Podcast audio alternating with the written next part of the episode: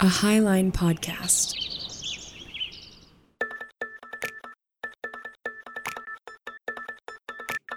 This is Ravel, a roundtable show about the complexity of faith in the age of information.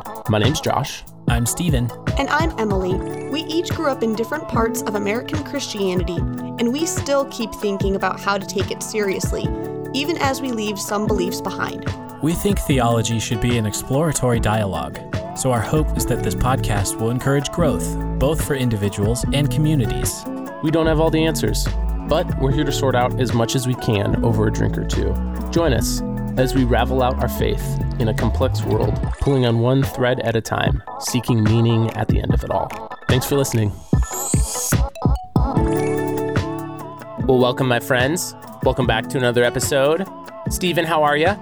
I am so well, my friend. I am staying cool. Uh, Billings is in like the middle of probably a two week streak of being upper 90s or low hundreds.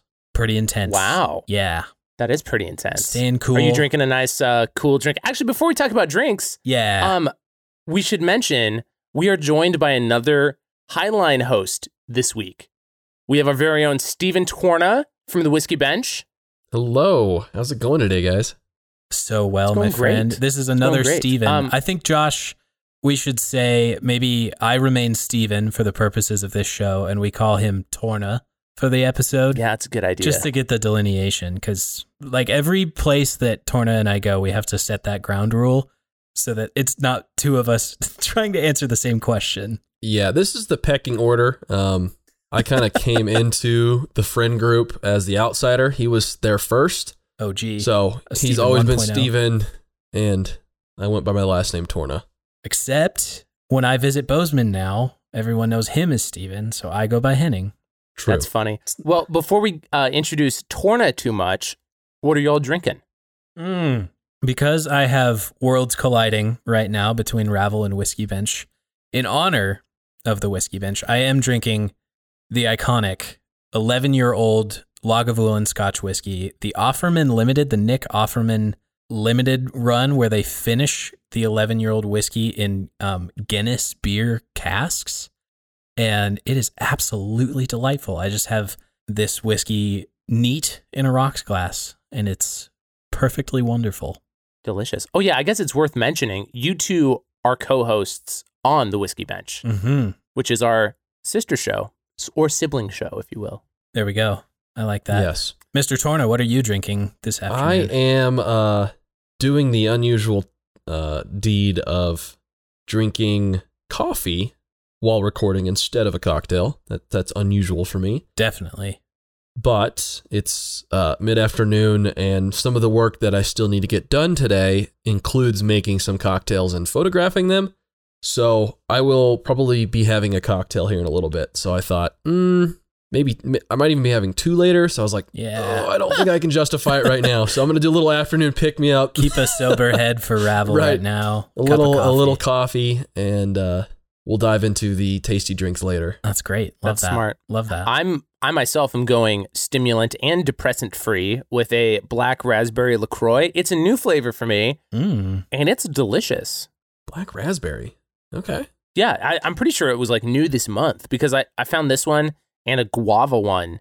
And these ones, I think, are a little bit more flavorful, just like slightly. They let the fruit steep a little longer, sit next to the sparkling water just a little longer. get a They little, move it an inch closer. just get a little more flavor out of it. I like that. It's very All right. good. Well, I need. I this is an important question. How do you rank like top tier sparkling waters? Mine's Oh. Spindrift, Bubbly, Lacroix, and then last Kirkland branded seltzer. Absolutely. Absolutely last.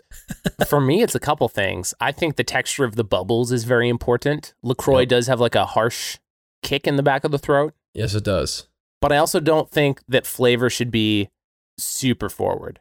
Like I think there should be enough flavor that it's interesting, but that's what I don't like about Spindrift is they use fruit juice in there. Mm-hmm. It's juicy. Oh, that's what I love. Okay. Ah, I can't do it. This is very good. You guys can fight about sparkling waters, and Josh and I'll keep fighting about hot soup. Oh, No, no need, no need to fight. S- So long as you're not the dude that's like pounding lemon Kirkland seltzer, we're all good.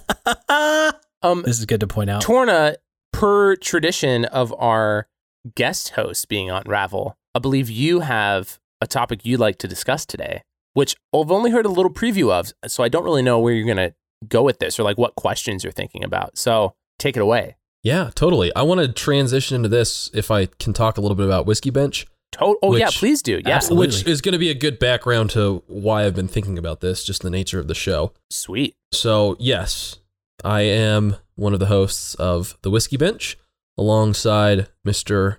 Stephen Henning, as well as the lovely Kat Dwyer. Um, we are sister show to Ravel. We talk current events, politics, culture in general. We just kind of explore the topics that we're fascinated with that week or that month or what's been on our mind. And in that sense, I know you guys have a similar format. Each week you kind of get together and just have a nice conversation about things that have been on your mind. hmm So we kind of do the same the same thing. But in the realm of us being v- pretty interested in or involved in political conversations, that's kind of led me to start thinking a lot about religion and politics, specifically Christianity and politics, because I'm a Christian. I never really, well, I never thought that Christianity should have a place in politics. Like it shouldn't be tied to some political party. So, something I've been really thinking about is there is a very clear and distinct push against, and I would say rightfully so, kind of the Christianity and America, Christianity and Trump supporters, you know, fill in the blank, more on the conservative side. But what I see with the progressive side is leaning into the progressive politics and leaning into the progressive or, yeah, more progressive pundits, things like that. And to me, I see no difference, but it seems to be viewed differently. So I wanted to kind of just Hmm. start picking your brains about progressive Christianity, how that ties into politics. I know you guys are more familiar with it. I don't know if you consider yourself progressive Christians, but I know you guys at least probably know more progressive Christians than I do.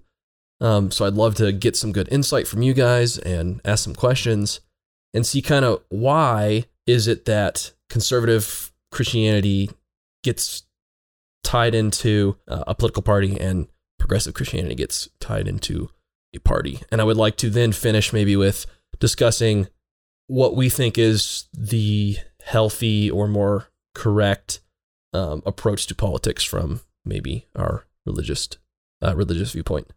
Wow. Oh man. Oh, there is so much in there. I really like where you're going with that because I think I know exactly what you're talking about too. My first thought off the top of my head, maybe we can explore down this path first. I think it's worth noting that some people use the same words to define different things. And I think progressive is such a great example. For instance, like progressive often gets used as a label for certain political views or like Mm-hmm. uh, certain sides of a certain issue, especially in America. But then I've also heard that term used to describe Christians, but not necessarily the politics of those Christians. Right. It's to be You know what I mean? progressive in the context of whatever is being discussed. Um, yeah. And maybe even that's not fair, right? Because it's progressive in from the perspective of, I guess, conservative Christianity. I, I don't. So you're already dealing with a weird kind of you know labeling system, but Right. so what would you? Oh, see, this is where I get uh, m- my views get muddled or muddied because muddled. you can tell I like making cocktails. Nice. nice. um, specifically when I'm talking about progressive Christianity, I guess I'm thinking more about the Christians that are involved in the political world that would then, you know, get tied into or be active in a political party. And so, how do you guys want to describe or define progressive Christianity? So we're kind of on the same page there. And if we can come to an agreement on some sort of definition, do you guys have any thoughts or opinions on what kind of maybe the cornerstones of of that uh, sect is? I just would like some insight. Mm.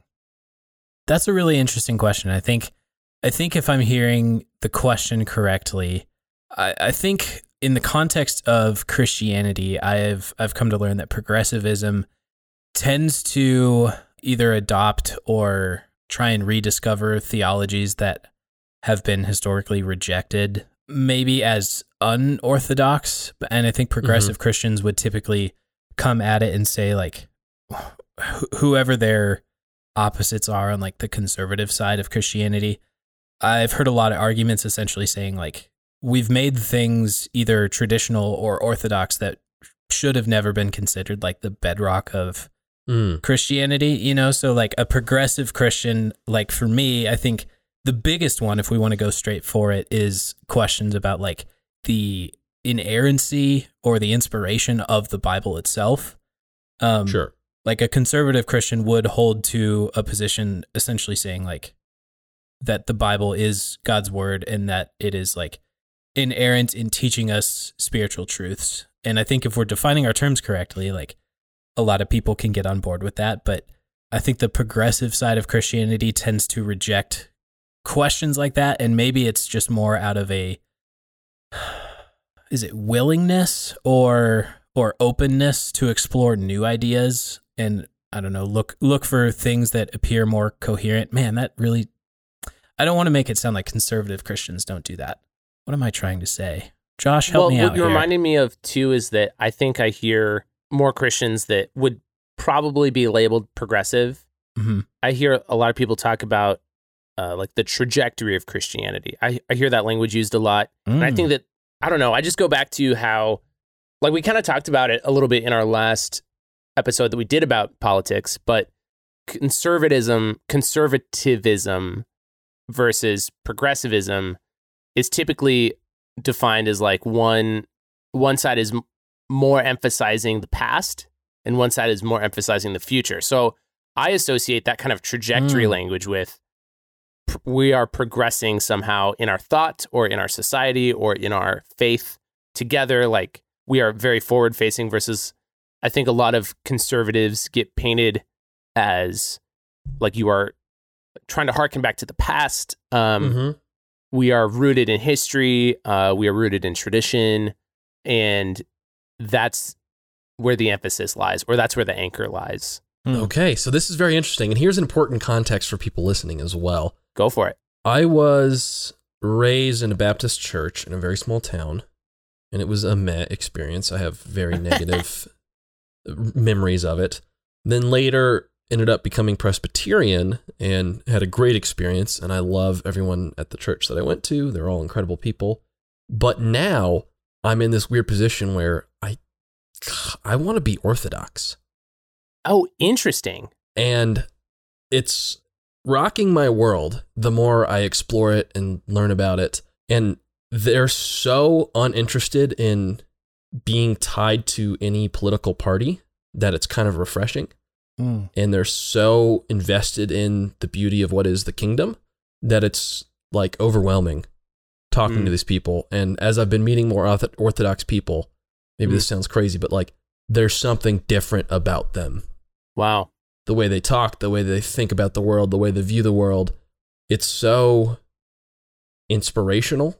Hmm. But they have this weird, because you just described like what conservatism sometimes is uh, labeled as and what progressivism is sometimes labeled as. There's both of those spectrums. Yeah. They are right. so deeply rooted in ancient tradition, which I think is beautiful, and they respect the founders of the church and their thoughts, and they believe that they knew what was going on, that they were intelligent people. They value all the imagery and things like that. But then on the other hand, they have such a long view of what it is to build a kingdom and to see the church flourish that they're they're spreading very wide in both directions and it's you know Hmm. one of the first introductions i had to it is and this might still happen it's not the case anymore due to some um, covid related issues but down in the flathead valley of montana they are looking to build a very large orthodox cathedral Hmm. and Oh, i saw the plans for it and i was offered an opportunity to help work on it and that kind of got me introduced to a bunch of orthodox christians and the way that they were building it is completely modularly so panels can be taken off and the actual timber structure could be repaired because their goal is to have it standing 2000 years from now. Whoa. Whoa. Whoa. What? That's incredible. People don't think like that anymore. And the thought that and then they were going to have an artist come in from Europe and do all these beautiful paintings and everything was made so that it could be taken care of and repaired because they know and they believe that the kingdom is going to thrive. Yet they take Wow. all of that beautiful wisdom and knowledge from the past Mm. And so that's what's, I mean, that's just been completely rocking my world recently uh, and kind of making me rethink a lot of stuff. But um, also talking about progressivism and conservatism. Why is it then that more conservative, in quote, again, we're talking about the context of like Western America specifically, hmm right. but why aren't there, or seemingly there isn't, more like traditional conservative Christians that are progressive politically and vice versa? Why isn't there more progressive Christians that are still conservative politically? They seem to coincide almost exclusively with the corresponding political party. Mm. Wow. I, I mean that's that's a huge tangle to ravel out. I think our history in America certainly lends itself to that kind of alignment Oh, definitely. because I mean eventually specific policy actions become tied to specific values that are informed by your religious convictions. So abortion being a huge one for the conservative side of our country. Like of course we all know the the outliers or the uh, exception to the rule, but typically you'll you'll you'll find people who are like fully pro life against abortion. They naturally will line up with the party that has adopted that as part of their platform.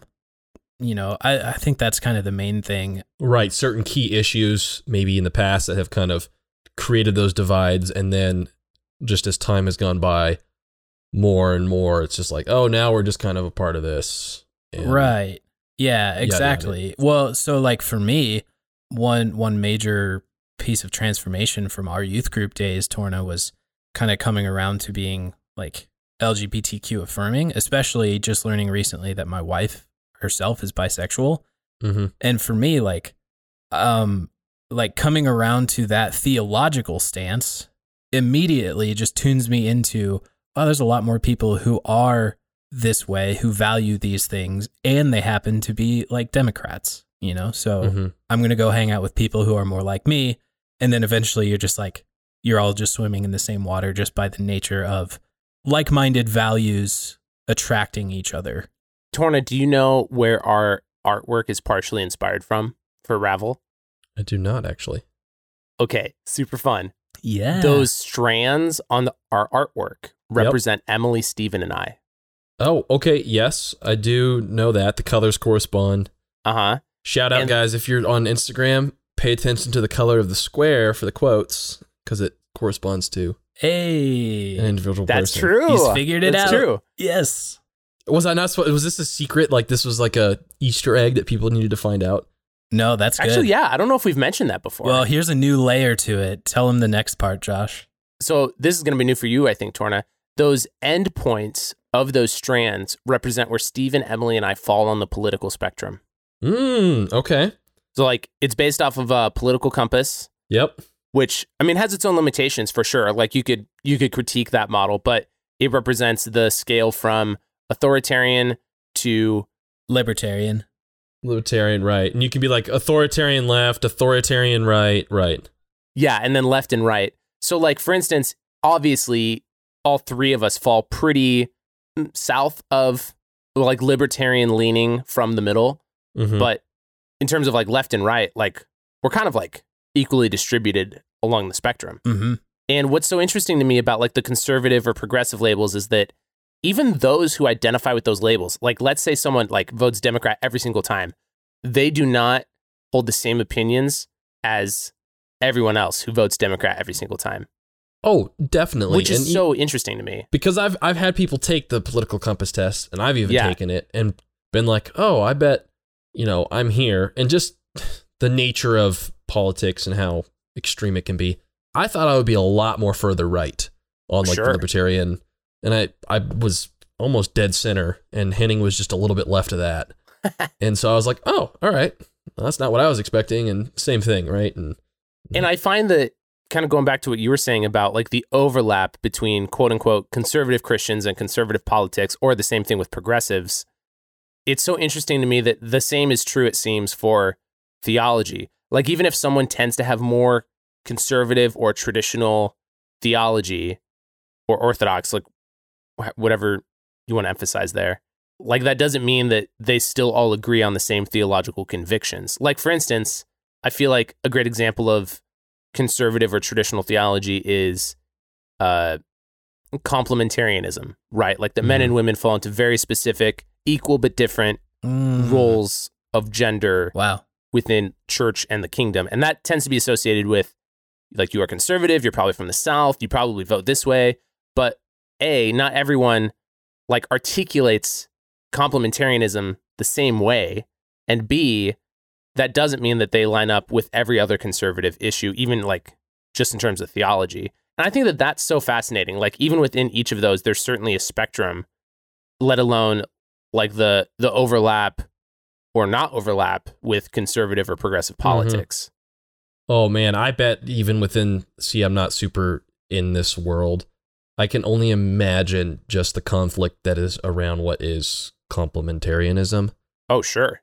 because at face value I'd be like, yeah, that makes sense. That seems right, but I'm sure that people take it to the extreme. And so I'm like, "Oh, okay, I need to get You you guys are giving me a nice little glimpse into this world cuz I get to see all the Twitter stuff going on. Oh yeah.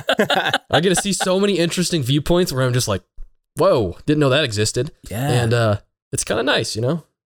Okay, I'm like so the creepy, creepy watcher, I guess. But Torna, you made me think of something um, that kind of happened in the last year in a world I'm connected to. Some of my friends go to this church, or uh, more accurately, they used to go to this church. hmm The pastor regularly blogs, uh, posts to Facebook. For the most part, is he's very scholarly. He's very smart. Like the guy has a PhD. Like he's not. He's certainly not dumb. And he, I think, makes a really good point overall to be very reasonable, logical, backs up his claims, sorts his size, oh, sorts his sizes, cites his sources, and uh, he also makes a point to almost always take a stance on an issue, like especially from a Christian perspective. And I do think that that is refreshingly honest, like especially for someone like myself who tends to like play the middle in a lot of situations, or like I try to see things from multiple sides, or you know try to be empathetic to someone who's going to disagree with me. So I, I can respect that he tries to take a stance on issues. Recently, in this last year, several people in that church, several of who were my friends, are my friends, would make public posts on social media about falling in line more with some progressive politics, especially as Sure. uh, some of the Black Lives Matter movements were happening last year, and there was a lot of um, a lot more organization and public discourse on social media, right? So they were like making some regular posts about this.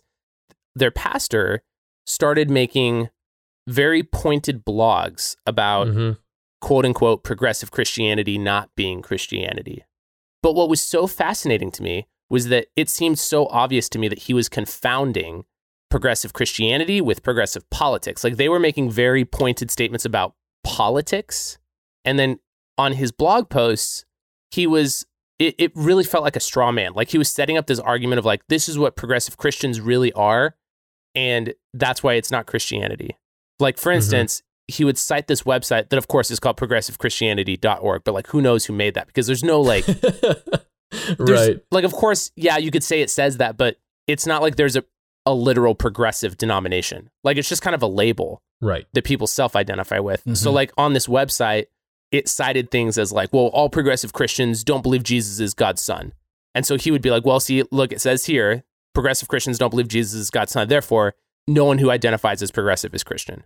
And I was I was kind of blown away by that Huh. because I was like, they're they're not saying anything like that. They're clearly talk they're trying to take a progressive political stance about one or two issues. They're not Mhm. saying anything about that theological. Like to me, it seemed like he was trying to tear down progressive philosophy at its core when it's applied to Christianity, as in like we can discover more or new truth that like trumps older truth. But uh, Torna, I really liked the way that you were pointing out how the Orthodox that you have encountered seem to really successfully pull off this like Christian ideal that seems like is in the Bible of like clinging to what is good, but also looking towards hope Mm-hmm. for the Mm. future. And like it's a it's a both and and it clearly doesn't like if we actually read what the authors are saying, it doesn't seem like Christianity fits clearly into a binary political system. Wow. Right. I mean, nothing like that existed when those writers were alive, and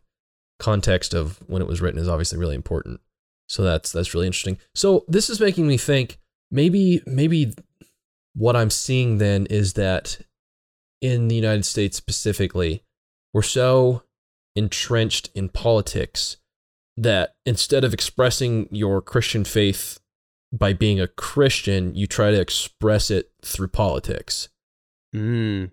Oh. So it's like we think that, you know, this thing that's going on is a noble cause.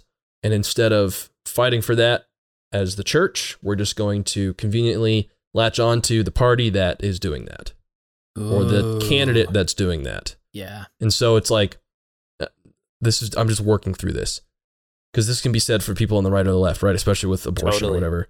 It's, hey, I'm a Christian and I'm supposed to believe this, or I'm convicted and I do believe this. I'm just going to vote for the guy that's going to fix it. Check that off the list. Did my deed. Mm. And maybe that's why it's so polarizing. Hmm. Because of something like single issue voting. Could be, yeah. Hmm, that's interesting. Yeah, because I think you're right. I think that happens on either side of whatever issue. hmm Like, for instance, a couple episodes ago, we were talking about death penalty, and there's like obviously Christians from multiple denominations that are outspoken death penalty abolitionists, and they feel very convicted by that. But at the same time, there's probably Christians out there also that feel very convicted by bringing justice to victims of crimes, and therefore feel like they are Exactly. convicted to not vote for abolition, which is so fascinating to me. And that's actually really that's a really great example of kind of defeating my my opinion of of how it how polarizing the spectrum is because I actually know a lot of more traditional Christians that would be against the death penalty. oh, And, um, fascinating. and some that obviously are for it or limited. Um, and then I'm I'm imagining that it's somewhat true for the more progressive. That's the only term we really have to use, but the more Mhm. progressive Christianity. But maybe it's because it's not really a huge voting issue. It's, it doesn't come up that often. I mean, this Mm. year has been the first year in a long time that it's even really in discourse um, in a while. So that could shift, obviously. Whereas things like um, abortion and welfare and all sorts of things like that are a lot more uh, on the forefront of conversation, um, which all can be discussed um, through the lens of what you believe. Hmm. Have either of you met people, uh, like real life human beings in your life that perfectly fit the stereotypes that often get like set up as the ideological opponent? Like, have you ever? I don't think I've ever met someone who is conservative in their politics and conservative in their theology that I've heard like progressive Christians or progressive politically leaning people. I just feel like we might all be guilty of just attacking caricatures that don't really exist. Right. Just some boogeyman that doesn't exist. Yeah. Yeah, like the the classic stereotypes I feel like are conservatives critiquing the SJWs that are just trying to indoctrinate through academia or on the other side the liberals scared of the conservatives who like can't progress to care about other people or like Yeah. only want to vote for Trump because of a single issue or because it's good for them or yeah, I think you're right. I think that a lot of times we are arguing with caricatures of the other side. And I think it's it's one thing to have the argument with the internet troll that is embodying what you think they should be just to get a mm-hmm. rise out of you versus having a real discussion with a human being whether that be even over a podcast is is a step in the right direction versus like having a Twitter argument with someone who even in good faith disagrees with you. I I just feel like the uh, arenas in which we have our conversations about theological or political differences are built just to like it's a race to the bottom to see how how, how bad a human being can you be in a relationship with another person that you've never met, you know? Okay, here's a question Right. because now you got me thinking about this. Do you think realistically that religion, or even just specifically Christianity and Jesus, can be used to meet in the middle as a point to like bridge the political gaps? Like, for instance, if I feel like I'm more liberal or libertarian leaning and I want to reach across the aisle to someone who is much more conservative than me, but I can recognize that uh, that our middle ground is Jesus or Christianity or our experience of it, even if we don't completely have the same theology. Mm-hmm. Can I realistically use that to reach across the aisle and say, "Hey, we we meet here. This is our overlap. These are our convictions, and this is our starting point. So let's figure out how to relate to each other." Is that realistic? I think that's realistic, and I believe that's how it should be done.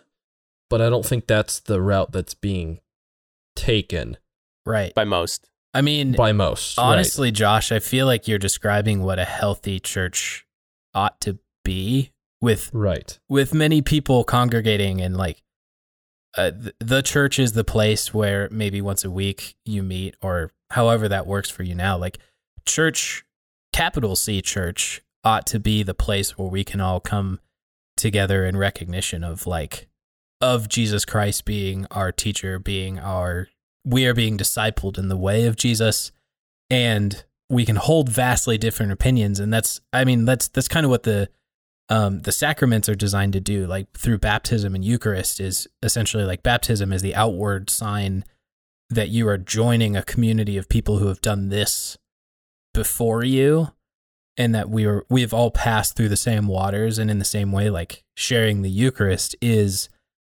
the way of like the people of God saying we're all here at the same table, partaking of the same bread and wine, representing the body and blood. You know, like Mm-hmm. here's the thing here is the common ground and we can be outrageously loving people out in the world and i can vote for joe biden and you can vote for donald trump and we're okay with that you know sounds like church to me if i'm honest Yeah, I mean, like to me, that sounds really attractive.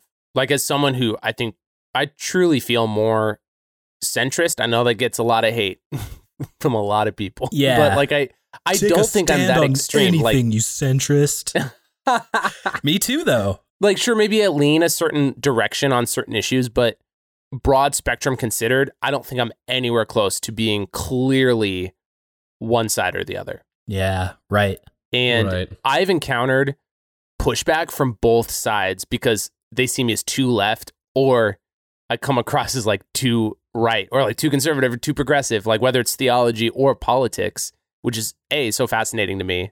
And part of that is just a symptom of where you live. Um, Totally. you know, it'd be a lot easier for someone, you know, around Montana somewhere to look at some of the things that I believe and be like, ooh, this guy might be a Democrat. Whereas Mm. in a, correct me if I'm wrong, but like Seattle truly is a pretty progressive city on the political spectrum as far as cities go in the United States. I could see how it could be pretty easy to just have some moderate opinions and be labeled as conservative or whatever. And, and part of that is the Overton window has shifted so far left that a lot of like moderates are now being labeled as like right wing people by Hmm. the more extreme media outlets and things like that. Wait, say more about the Overton window. I don't know if I've heard of that. So it's like the window that you're viewing the political spectrum at for this example. And as time has progressed, politics in the United States has just trended towards being more left leaning. Sure. So that means if you look at historically how people have voted and everything, the way that the Republican Party, believe it or not, has shifted is they've actually smushed in and become a lot more moderate, whereas the Democrat the Democratic Party has started to kind of expand out and shifted a lot further left. So now when you look at it, you assume that the far right spectrum, I'm using the far right incorrectly here because you've got like the far right alt right conversation. Oh, sure. But like yeah. the more conservative Republicans people would label as like being far right, but in reality they're pretty moderate from like looking at it 20 years ago. I Um, wonder if the same is true of American Christianity. For instance, could be. I think Wow. conservative Christians get a lot of flack for a lot of different issues. I mean, progressive too, for sure. But like, I think that I, I almost want to say that I think conservative Christians are caricatured in a similar way to conservative politics in America. Mm.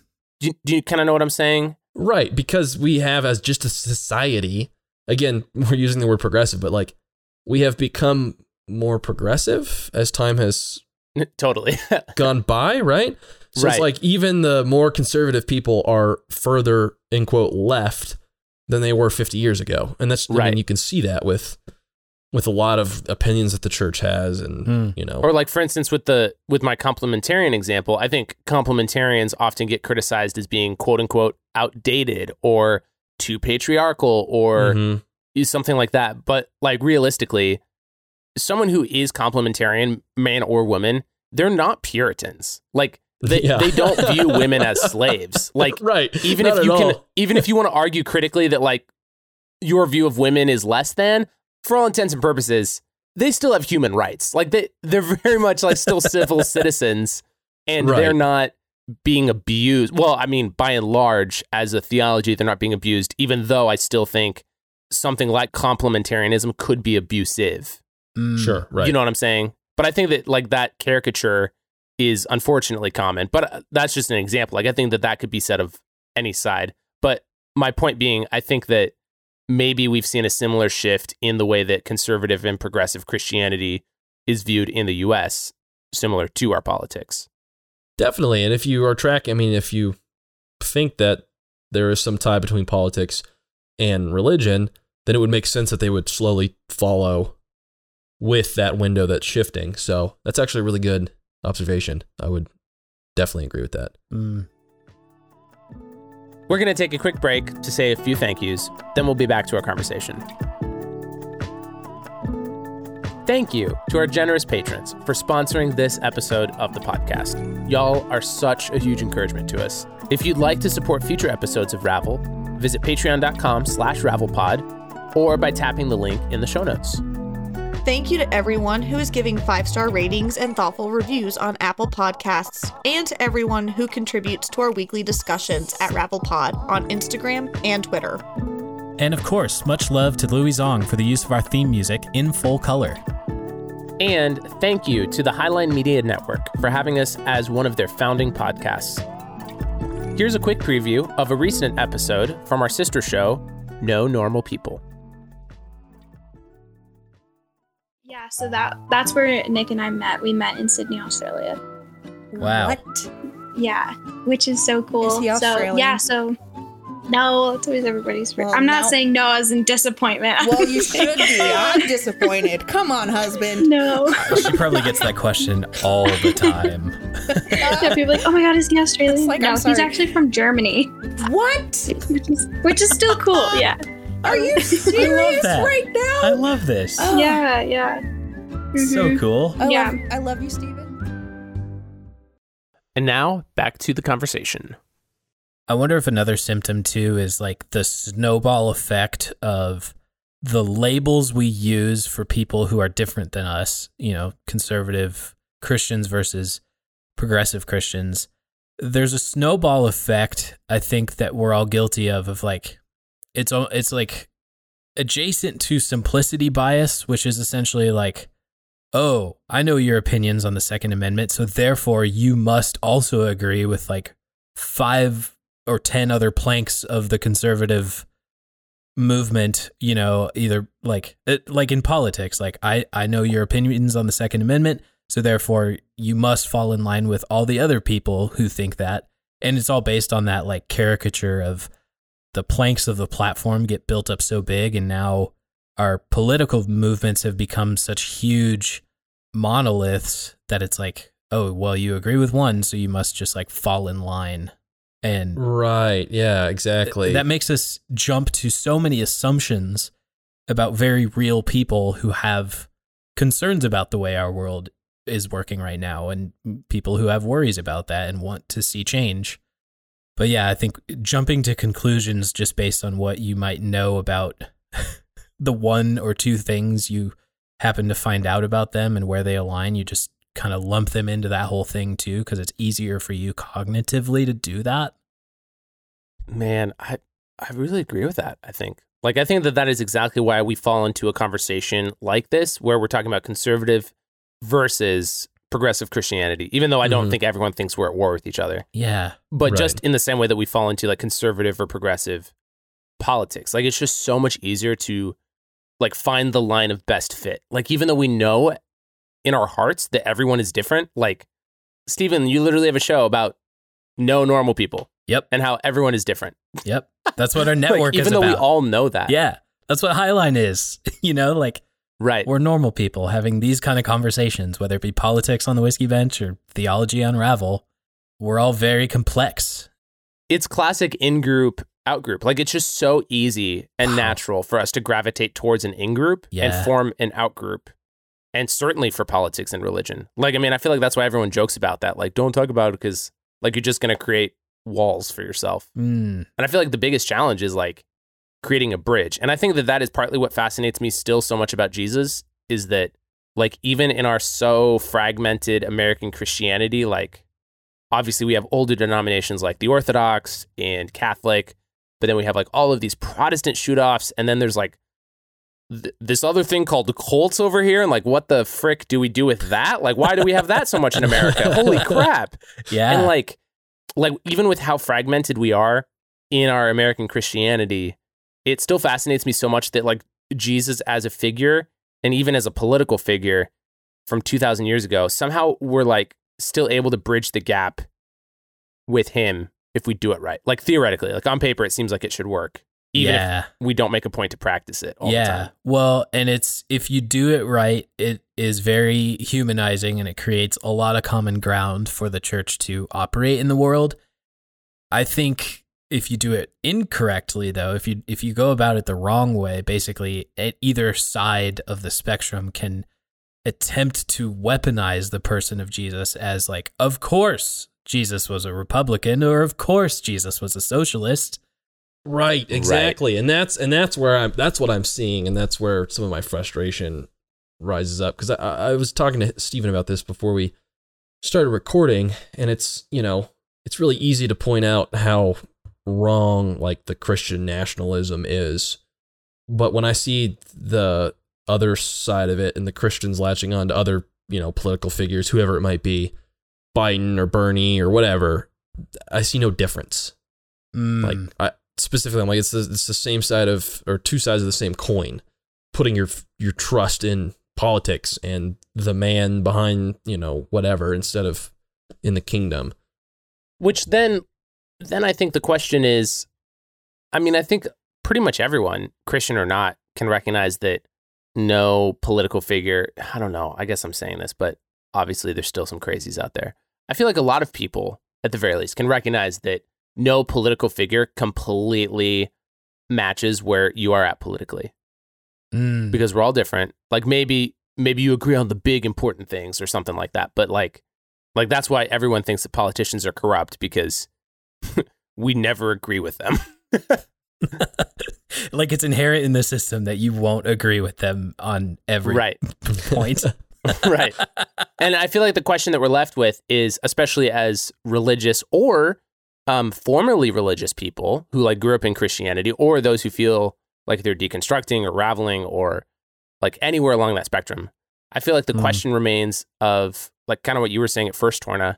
Like how can we have the best of both worlds? Like how can we remember where we've come from and also like look towards the future and somehow in this binary political system that we're in, how do we navigate that? Like how can we hold to our convictions and either advocate for or vote for what we think is important without becoming polarized? right exactly because it's not like jesus i mean f- he never preached to not at all you know to not engage with the place you live with right Right. But it's just it's just just makes me question it's you know is there just so much just from a practical standpoint is there just so much leverage that can be used politically that christianity or religion should use it as like a tool in promoting the kingdom which i would say obviously is not the case right? And that's where you start getting into christian nationalism and things like that.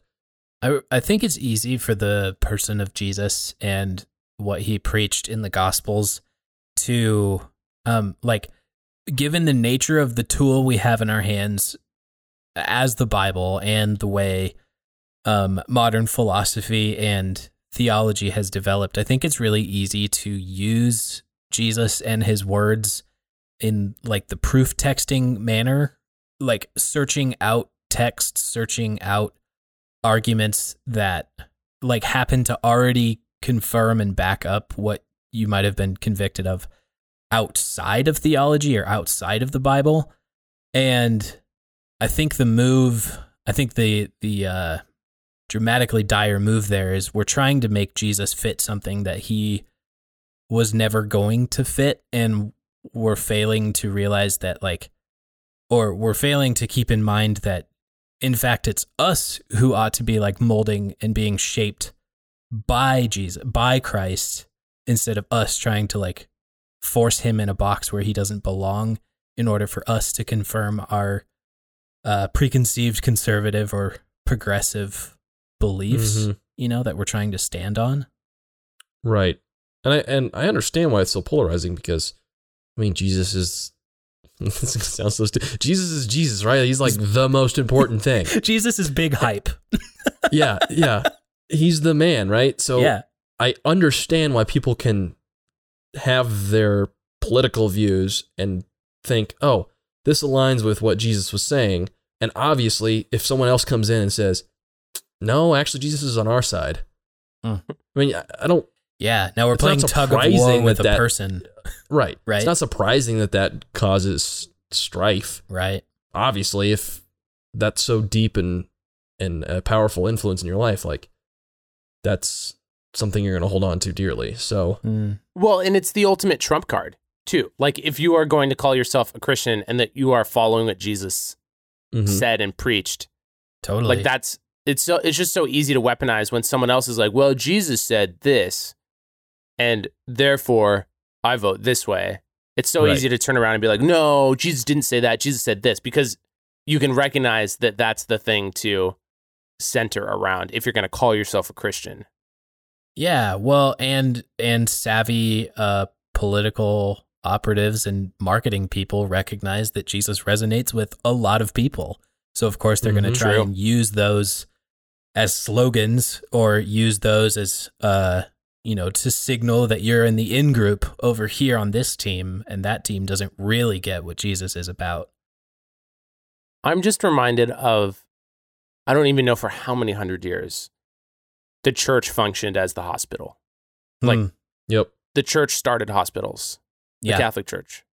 And like it, it wasn't policy, it wasn't a national program as as great as those things can be and as many people's lives as that affects so, like lots of things like that in lots of countries like for the longest time the church took the burden on themselves when Jesus said feed the poor, the sick, the hungry, Mm. not go vote for it.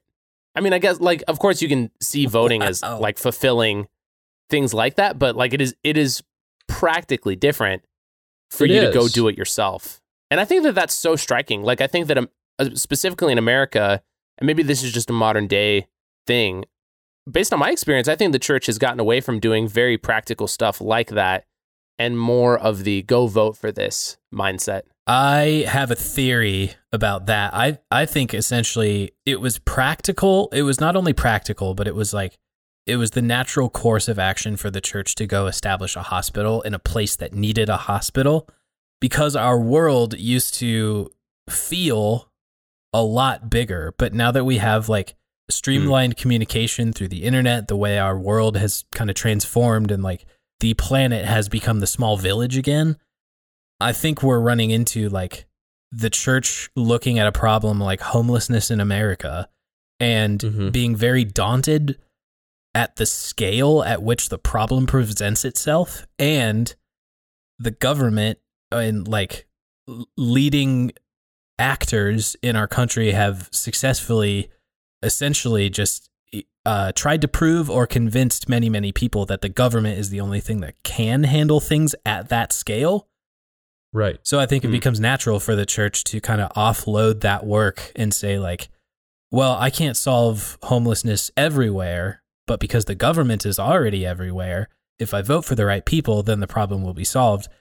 Rather than like the local church community and not just one specific building and one specific gathering, but like if the network of churches in Billings, Montana agreed to solve homelessness in Billings, it would be solved.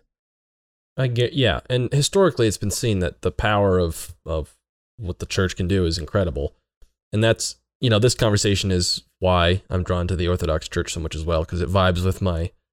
Um, if any of you listen to Whiskey Bench or you hop in, you'll you'll know my like personal responsibility. Like, don't let the government take care of you. You know, tooting my horn about that, but I just believe so deeply in what the individual can do, and not the individual, but like your community, just not the government. I guess is what I'm saying. Right. An activated Um, group of like minded people. Right. And my intent in what I'm about to say is not to be insulting, but also as I've been trying to understand more what it is to have a kingdom mindset, what it is to want to build the kingdom, voting for someone and dusting your hands off, even if they can solve the problem, isn't maybe it ultimately will give glory to God, but like it's I don't know, I'm convicted. This is my personal conviction. I need to get out there and do something for the glory of God. Hmm. And it starts with me. Yeah. Well, it's like recognizing that God very much, very well might be positioning you to be the answer to your own prayer. You know, Mhm. like, like you ask God for something in prayer, and God's like, "Okay, go do it then." right. Instead of some miracle that is just going to make it happen, or just a, an offloaded responsibility through a vote or something. Hmm. One thing I'm still left with, too, tell me what you think about this, because I think this ties in a little bit to what you were just saying, Torna.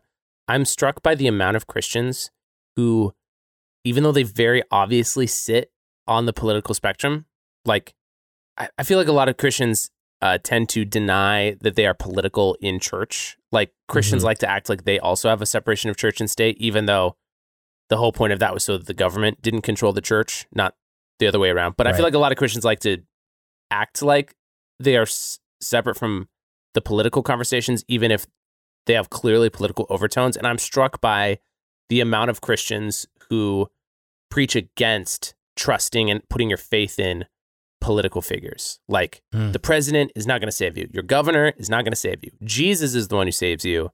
Therefore, these are the things we should care about or something like that like i'm just struck by like no matter where someone falls on the political spectrum a like almost a denial of being politicized but b clearly being politicized Hmm. do you know what i'm talking about Yeah, I can definitely recognize that. I like where you're headed.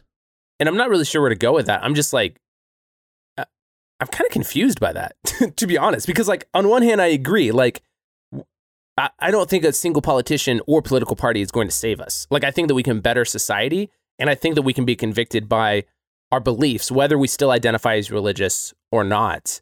I think that we can still in some like somehow harken back to tradition and like values that we are founded on as a country or just personally and I think that we can still like look forward to the future with hope that things are going to get better. Like for instance, I was just talking to a friend about this the other day. The global poverty rate in the last 30 years has plummeted. Like Mhm. Yes. we are richer now overall, not just like by numbers, like who has more money, but like overall, we are so wealthy in the history of humanity. Like the amount of people in the world who have a refrigerator and access to the internet is just astounding. Hmm. And Uh, yes. like my buddy brought up a really great point the other day. He was like, Louis the Fourteenth would have killed for a refrigerator. He would have killed millions of people for that. And like the the amount of people that just like like even if you are quote unquote in poverty and you are not well off in a lot of other ways, like Mm. we have a lot of access to technology and well being and hmm like so many things. So like on the broad scale, things are getting better, even if we still have a lot of other problems to fix. And I think I'm a very optimistic person at heart. And like, even though I I still can't quite figure out like what my relationship is going to be to our political system. Like, in some ways, I feel very convicted not to vote for a president. Mm, And I- I I can't quite articulate that in a way that sounds politically conscious. like but I still feel very convicted that things can get better and that we can be a huge part of that somehow. hmm Well, and that's what I'm wrestling with is like understanding what it is for me to be active in my faith. Like, I don't think there's a duty to vote for a president. As someone that loves politics, if you listen to the show, you know I, I, I think a lot about politics, but it's kind of rocking my world right now because more and more I'm realizing like we're part of the world where politics is prominent, but like there, it's just there are things that are so much more important than that when it comes to my Christianity. Mm. But then you hear again on both sides, it's like, well, you can't not vote for a president, especially if you're a Christian. Oh, try me. Watch me. Just watch me not vote for. Right. Either. Yeah, exactly. Exactly. And so, uh, Well, what's interesting about that is I've heard pushback myself from both sides. Like I've heard people push back to me personally against that who identify very differently politically.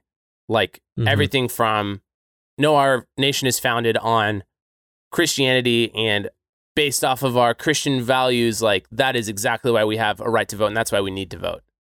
And I've heard everything from that all the way to, well, it's a really privileged thing for you to say that you shouldn't vote. Like the the very fact that you feel the freedom to not vote means that you have so much power in our country as it stands, and Mhm. you need to think of the marginalized and the oppressed because that's what Jesus calls us to. Mm. And you should vote because you have the power to.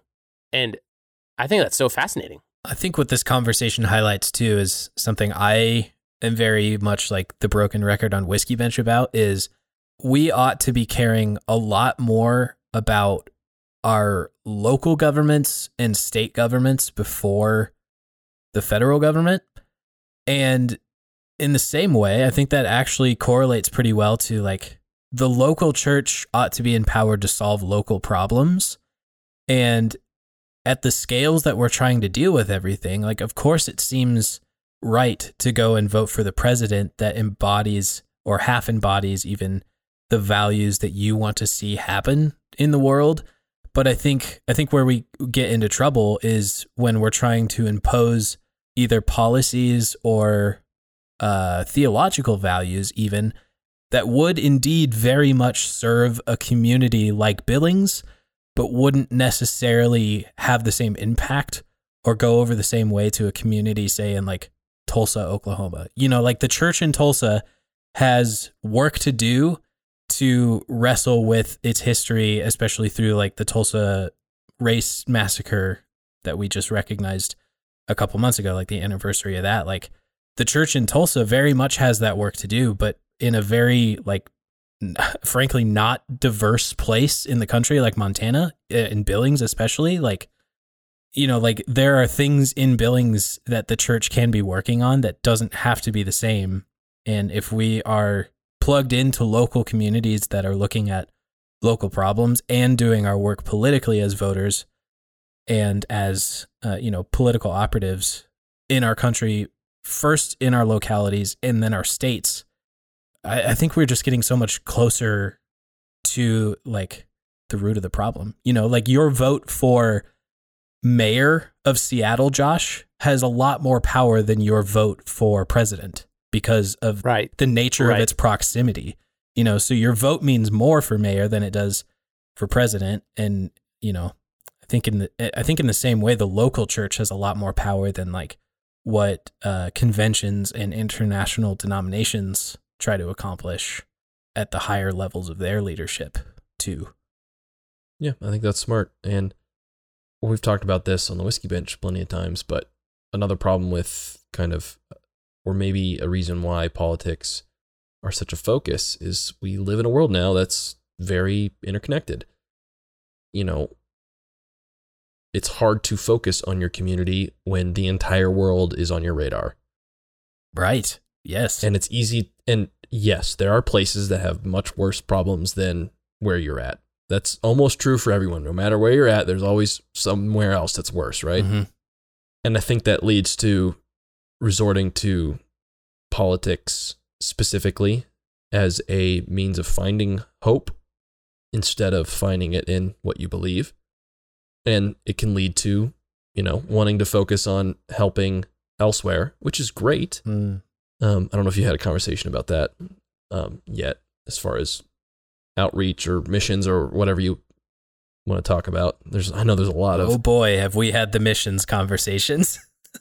very crazy uh, discourse going on around that. But regardless of what you think about that, it's easy to get tied up in the troubles of the world and forget that there is a lot of hope and potential to help the community uh, adjacent to you Mm.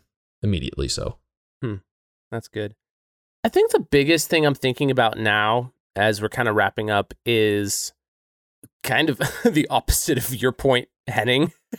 Even though. I totally agree with you that like local local politics and like the local people honestly have a lot more power to affect their community than the national systems. I'm like kind of taking this the other direction in my mind too. That I think that it's really easy to forget that we are not the only ones in the world who are either trying to make sense of our faith in the modern world or trying to make sense of it as it relates to politics. Like there are certainly global Christians with much different politics than the ones that we come to here in America. Mm. And I think it's really easy to like kind of like what you were pointing out, it's really easy to get lost in like the national politics and forget to think about our local ones. I think on the other end, it's really easy to get caught up in our national or local politics and completely forget about the global ones and mhm. like other things that are out there in the world that theology absolutely informs and that we can be convicted by yeah. And that we can still advocate for it even though we're on the other side of the world. Yeah, yeah, totally. It's certainly a balance. I don't want to make it sound like I'm just like holed up and like trying to Oh, create right. like a dome of information where like all I hear about is what's going on in Billings, you know. But I think if if I'm trying to build like a hierarchy of what I ought to be paying attention to most, like if I'm going to budget my time and attention energy, I think the hierarchy ought to be built with locality being like the biggest base to that, you know, that tri- that food triangle pyramid, Right. you know. Mhm.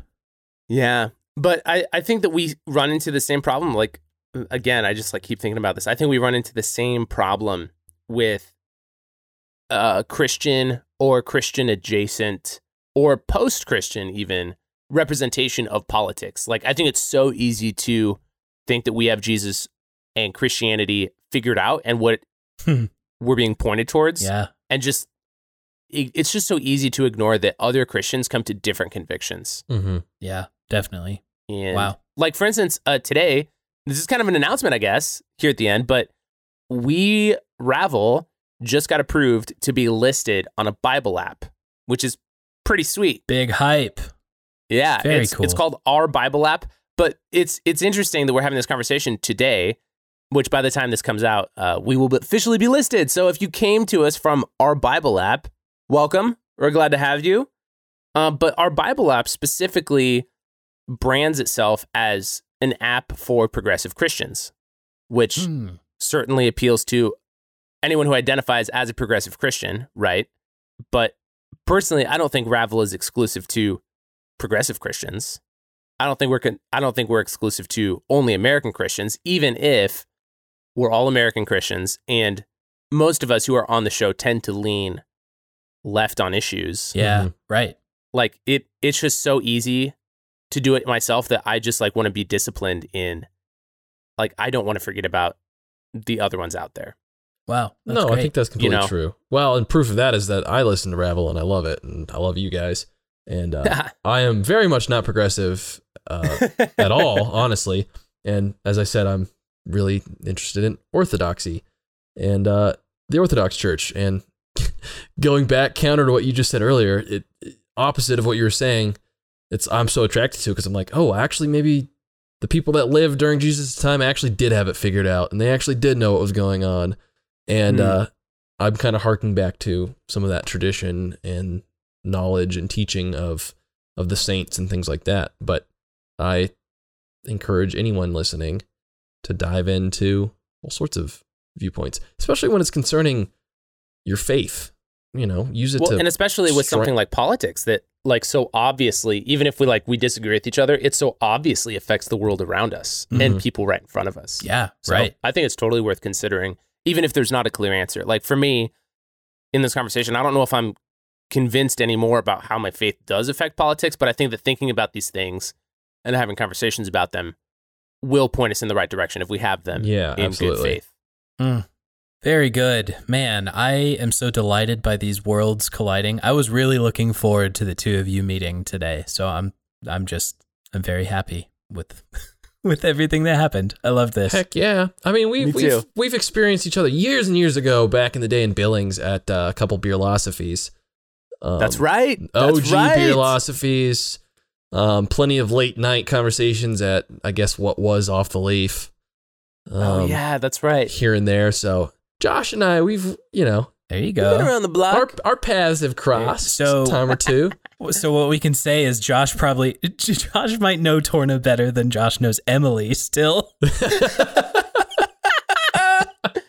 that might be true oh no! Oh no. We got to fix that, so my funny. friend. We got to fix that eventually. But um Mr. Torna, would you tell us where people can connect with you um like on the internet and stuff and uh point them to Whiskey Bench as well? Yes, absolutely. So I am pretty active on Instagram.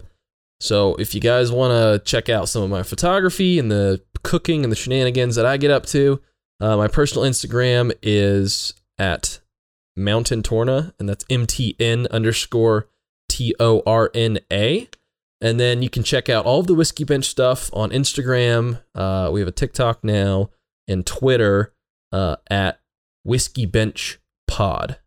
And that's whiskey with an E. We always got to That is. Cuz there's many ways or there's two ways of spelling that word. And the American way is with an E. And we're American. and even if so- you're, you know, I encourage if you're a fan of fun cocktail recipes and things like that, even if you're not super into Whiskey Bench from the political side and everything like that, love to have you come over and at least check out the pictures of the cocktails, get some recipes, send me any inspiration you have for cocktails, my direction, end up featuring them eventually on the show.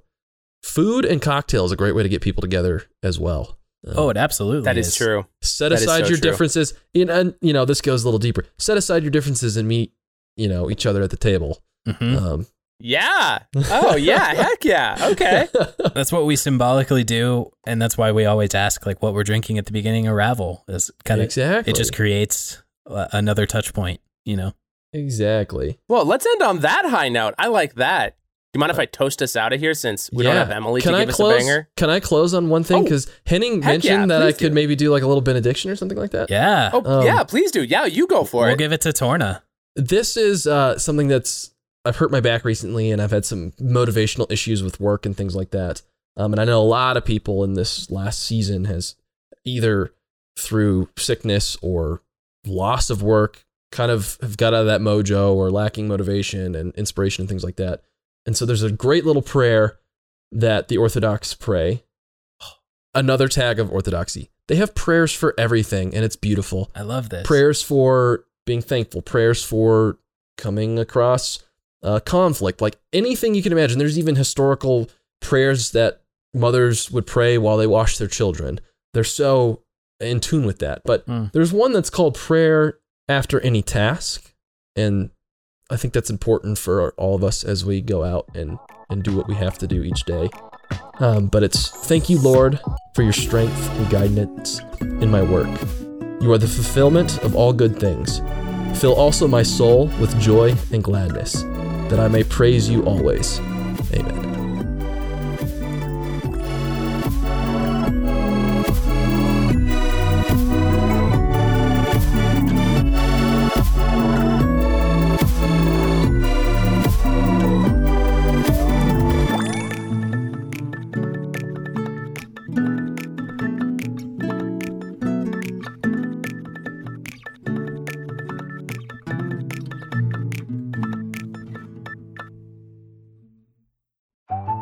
Hello, and welcome to No Normal People. I'm Steven. And I'm Dixie Lee. The internet didn't need another podcast interviewing the same famous authors, artists, and thought leaders. Dixie, my friend Bailey educated me about a word called sonder, and this is the realization that any stranger or passerby you see has a life equally complex, deep, and vibrant as your own. So join us every Tuesday as we talk to the normal people in our lives and hopefully inspire sonder in yours. No normal people. It's like Humans of New York, but a podcast and in Montana. Highline Media Network. Normal people in normal places.